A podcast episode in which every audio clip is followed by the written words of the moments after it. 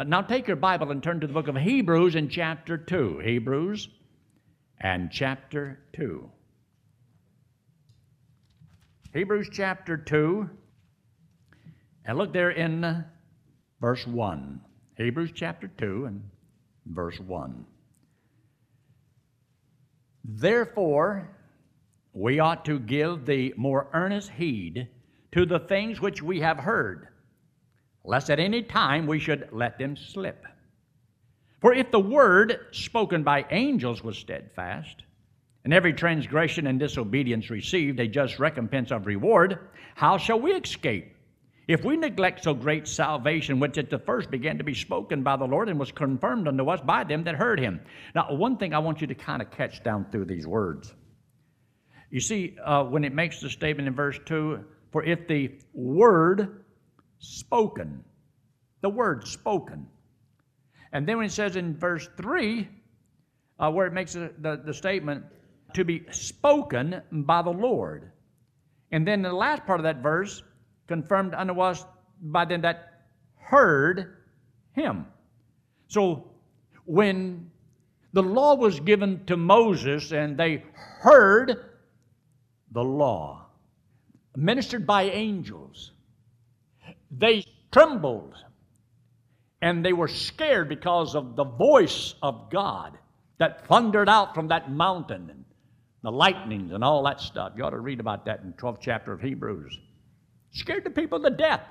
And they said, Don't talk straight to us. Talk to Moses and let Moses talk to us.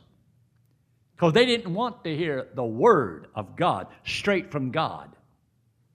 Talk to Moses. So, all the things that happened and some of the miraculous things was to confirm the word that God spoke even to Moses. And God had to confirm to old Pharaoh well, that the word that he had given, uh, he meant it. And so he was able to do many miracles. When Christ came into the world, the Bible says that the word was confirmed by the things that he was able to do. Believe me for the work's sake chapter 10 of the book of John. So he preached the word, but people have a problem believing what God said. It didn't make it, different if it was Moses or if it was Christ himself. Now, when we get to the study of the book of Acts, we call it the Acts of the Apostles or the Acts of the Holy Spirit. And here we have the Holy Spirit coming into the world as a result of the promise that God had made to his disciples, to the Lord, when he said, I will ask the Father, and he shall send the Holy Spirit. So now the Holy Spirit is coming, and lo and behold, here we got these signs and miracles all over again. The Holy Spirit has come into the world. And when the Holy Spirit comes into the world, well, why did he come? Why is the signs and the miracles and all these things? To confirm the Word. It never changed the purpose. So he says here in verse 2 if the word spoken by angels was steadfast, and every transgression and disobedience receiveth a just recompense of reward, how shall we escape if we, believers, neglect so great salvation? See, what God has placed into our hands, the knowledge of how to have eternal life, this word, this gospel that we are to preach, how can they hear without a preacher, somebody that tells people how to have eternal life. So that's why when you have heard and received the Word, you are to proclaim the Word, and God expects all of His children to be found faithful and to do that very thing. He said, Well, I'm not a preacher. Well, you don't have to be. You don't have to be the pastor to tell the most important message in the world. Anybody can do it. The power is in that message. You ought to let it loose and see what can happen. But God will bless the person who is a blessing to that message. There's power in the gospel. But here it makes a statement in verse 3 How shall we escape if we neglect so great salvation, which at the first began to be spoken by the Lord and was confirmed unto us by them that heard him? God also bearing them witness both with signs and wonders and with divers miracles and gifts of the Holy Spirit according to his own will. So the purpose of their ability to um, speak in these languages or all these miracles was to confirm the word. Now take your Bible and turn all the way over there to the book of Mark. Mark chapter 16. You got Matthew, Mark, Luke, and John. And look there in Mark chapter 16. And you'll notice in this verse, this is really used and twisted a lot, but I hope that I can explain this to you. In verse 15 in chapter 16, it makes a statement in the book of Mark, it's on page 1069. And he said unto them, Go ye into all the world and preach the gossip. Go into all the world and preach the gospel to every preacher. Wouldn't it be neat if every preacher did understand the gospel? But go ye into all the world and preach the gospel to every creature. He that believeth and is baptized shall be saved, he that believeth not shall be damned. And these signs, see that word signs? Signs shall follow them that believe. In my name shall they cast out devils, and they shall speak with new tongues. They shall take up serpents, and if they drink any deadly thing, it shall not hurt them. They shall lay hands on the sick, and they shall recover. Uh, when's the last time you tried any of all of that? Tried drinking any poison lately? Tried any rattlesnake dancing lately? I mean, um, what, what, what else can you do here? Look at all these things. Golly. Lay hands on the sick, they shall recover. Whew. You say, what are you going to do with all of that? No problem. I'm just going to get me some scissors. I'm just going to cut that right out of my Bible. Then I don't have to worry about it. Is it in the Bible? It's in the Bible. So there must be an explanation because um, I'll have to be honest with you. I haven't drank any poison lately. And I haven't done a lot of things that's mentioned right here. But now notice, this is what Jesus told his disciples. And so um, he was talking, you know, to his disciples. So he says in verse 19, So then after the Lord had spoken unto them, that's past tense, he was received up into heaven. We read about that last week, and that's past tense. And sat on the right hand of God, that's past tense. They, the ones he told, they went, that past tense. And they preached everywhere, that's past tense. The Lord working with them and confirming the what? the Word, confirming the Word with signs following the Word. So they were told to go and to preach the gospel, and the ones that he told, by the time Mark was written, they had already done what he told them to do when this was written. So when this was written, they had already filled. Now, see, God didn't tell us to do all of this, and this was going to be us. This was to them. And they went and they preached and they healed and they did this and they did that and they did. And whenever you read in the book of Hebrews, there in chapter 2, it says, And they went and they preached and all these miracles confirming the word. See, it didn't say that you and I would be able to do that. I guarantee you if there's some arsenic up here and you drink it, you might get sick or dead. I wouldn't recommend it. I would not tempt the Lord thy God. So, understanding that the miracles and signs were to confirm the word, they did not have the complete word of God like you and I have. They weren't able to say, hey, did you read the book of Romans? Did you read the book of Acts? Did you see over in the book of Ephesians where it says, or the book of Galatians, have you read the book of Revelation? The New Testament wasn't done yet. They didn't have the Word. And so when Christ came, He did those miracles to confirm the Word. And the Holy Spirit came to confirm the Word. Now go there to the book of Acts chapter 2. Acts chapter 2. Those are just my preliminary remarks. Introductory because, after all, you know, this is very interesting scripture. And if you don't really understand it, you'll think that, that uh, you know, the preacher, he's afraid to get into those scriptures because he really doesn't know how to explain it. Or you'll hear somebody saying, going on, and you'll think, hey, I haven't done that. And you say, well, I just want to get the baptism of the Holy Ghost. I have no desire to get the baptism of the Holy Ghost because it happened 51 years ago. When I trusted Christ as my Savior, I was baptized by the Holy Spirit into the body of Christ. I didn't feel anything. I didn't jump, shout, hoop, and holler, kick my heels together. No lightning bolts, no strikes, no thunder rolling, no feels, and no chills. It was a dud. But I had trusted Christ as my Savior, and I knew I had eternal life. And the Bible says that I was baptized by the Holy Spirit into the body of Christ. Christ is the baptizer. He says, John truly baptized with water, but he shall baptize you. He will baptize you with the Holy Spirit. And so that's something that you never have to seek. There's not one verse in the Bible that commands you and I to be baptized by the Holy Spirit. There isn't one. So to be baptized by the Holy Spirit is automatic. To be sealed by the Holy Spirit is automatic. To be indwelt by the Holy Spirit is automatic for everyone born by the Spirit of God. There is a command to be filled with the Spirit in the book of Ephesians, chapter 5. That means to be controlled by the Holy Spirit.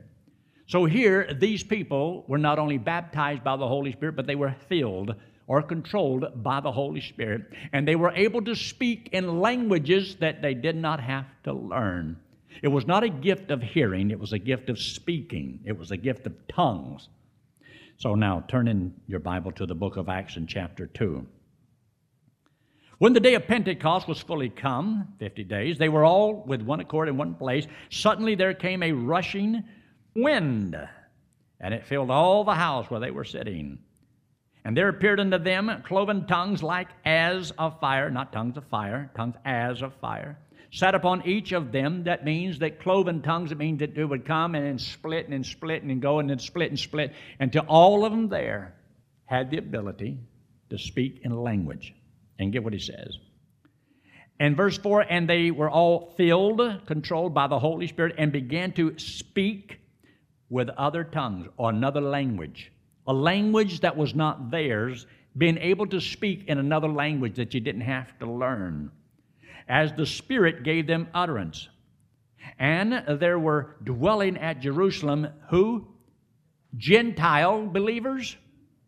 No. These were Jews. Remember, these are for a sign, and the signs were for God's people, and that was the nation of Israel, the Jews, and most cases using believers to reach the unbelievers, so that it would confirm the word that they said. And so he says here in verse 5 And there were dwelling at Jerusalem Jews, devout women. No, you see, when I misread it, it kind of points it out a little bit stronger, doesn't it? Devout men. You took the t- women out of the tongues movement today and it would die. You say, Well, I know people that are spoken tongues. No, you don't. Not Bible tongues. Nobody does it today. Nobody. Now, if you want to speak in tongues, you're going to have to go and learn a language. I've often thought, man, I'd love to be able to speak Spanish. I mentioned that to somebody and said, You ought to learn English. I took offense to that.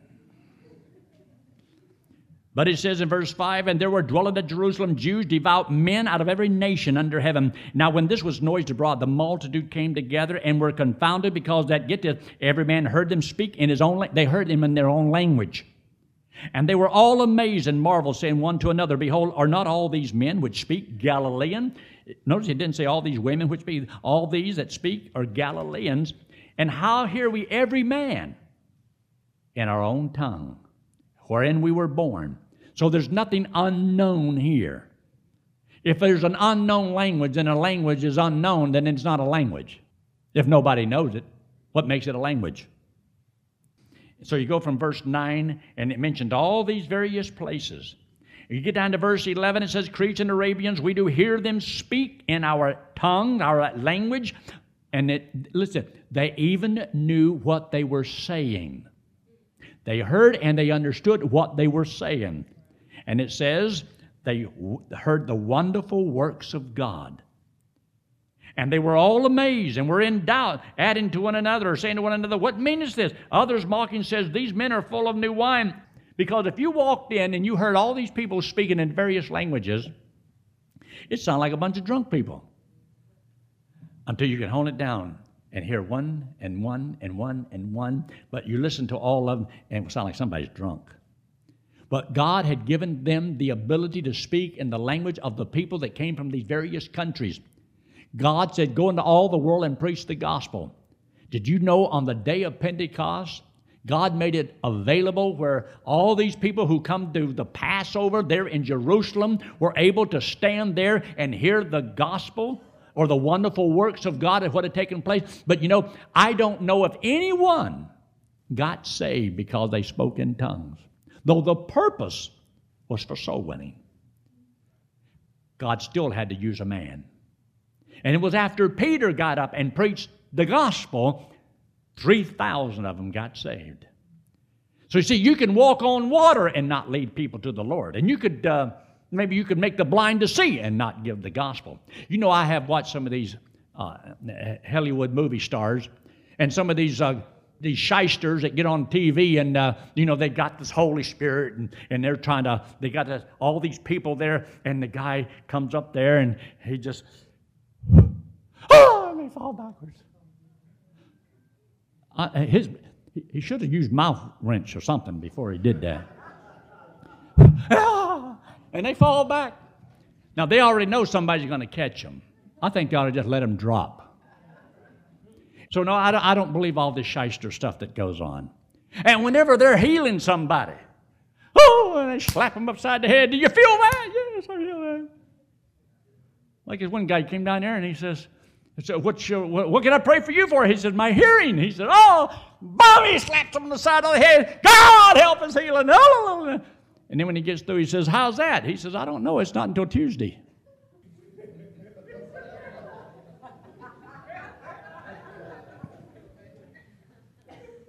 As we're moving right along.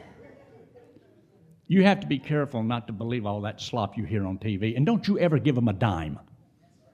If I ever hear you give them one nickel, I'll flatten your tires. And then I'll hope that you'll die slow death over an ant pile. Big red ants, too. But Peter stood up in verse 14 and lifted up his voice with the 11. He said there, Look what he says lifted up his voice. See, there's times whenever you just need to, to talk. And there might be times when you might need to lift up your voice. And maybe he preached his first sermon. You see, what's the difference between preaching and teaching? It depends on how loud you holler. You can talk and then you can get excited, I guess.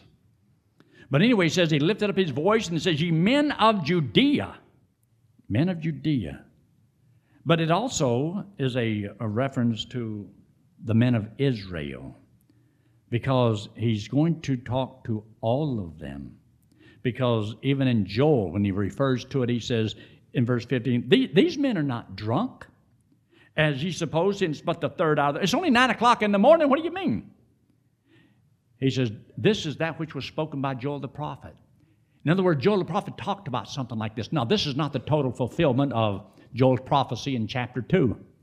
Because you go back and you read Joel chapter 2, now he's talking pretty much to the same kind of people, mm, but the total fulfillment of that prophecy has not been fulfilled.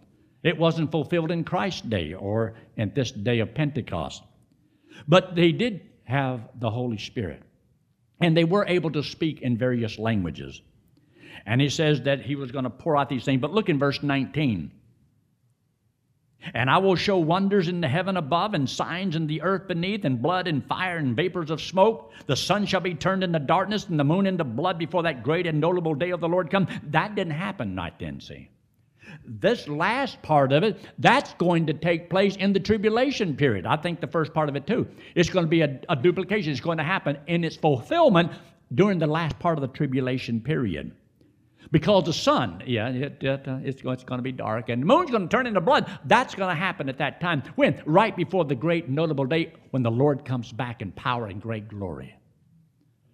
So, see, that's going to take place. But the part that you and I need to be sold on is what was the purpose of all of this? As he says in verse 21 And it shall come to pass that whosoever shall call upon the name of the Lord shall be what?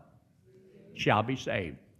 And so, even though it refers to an Old Testament thing, and yet they had just heard all this wonderful works of God, but God still uses a man to preach the gospel.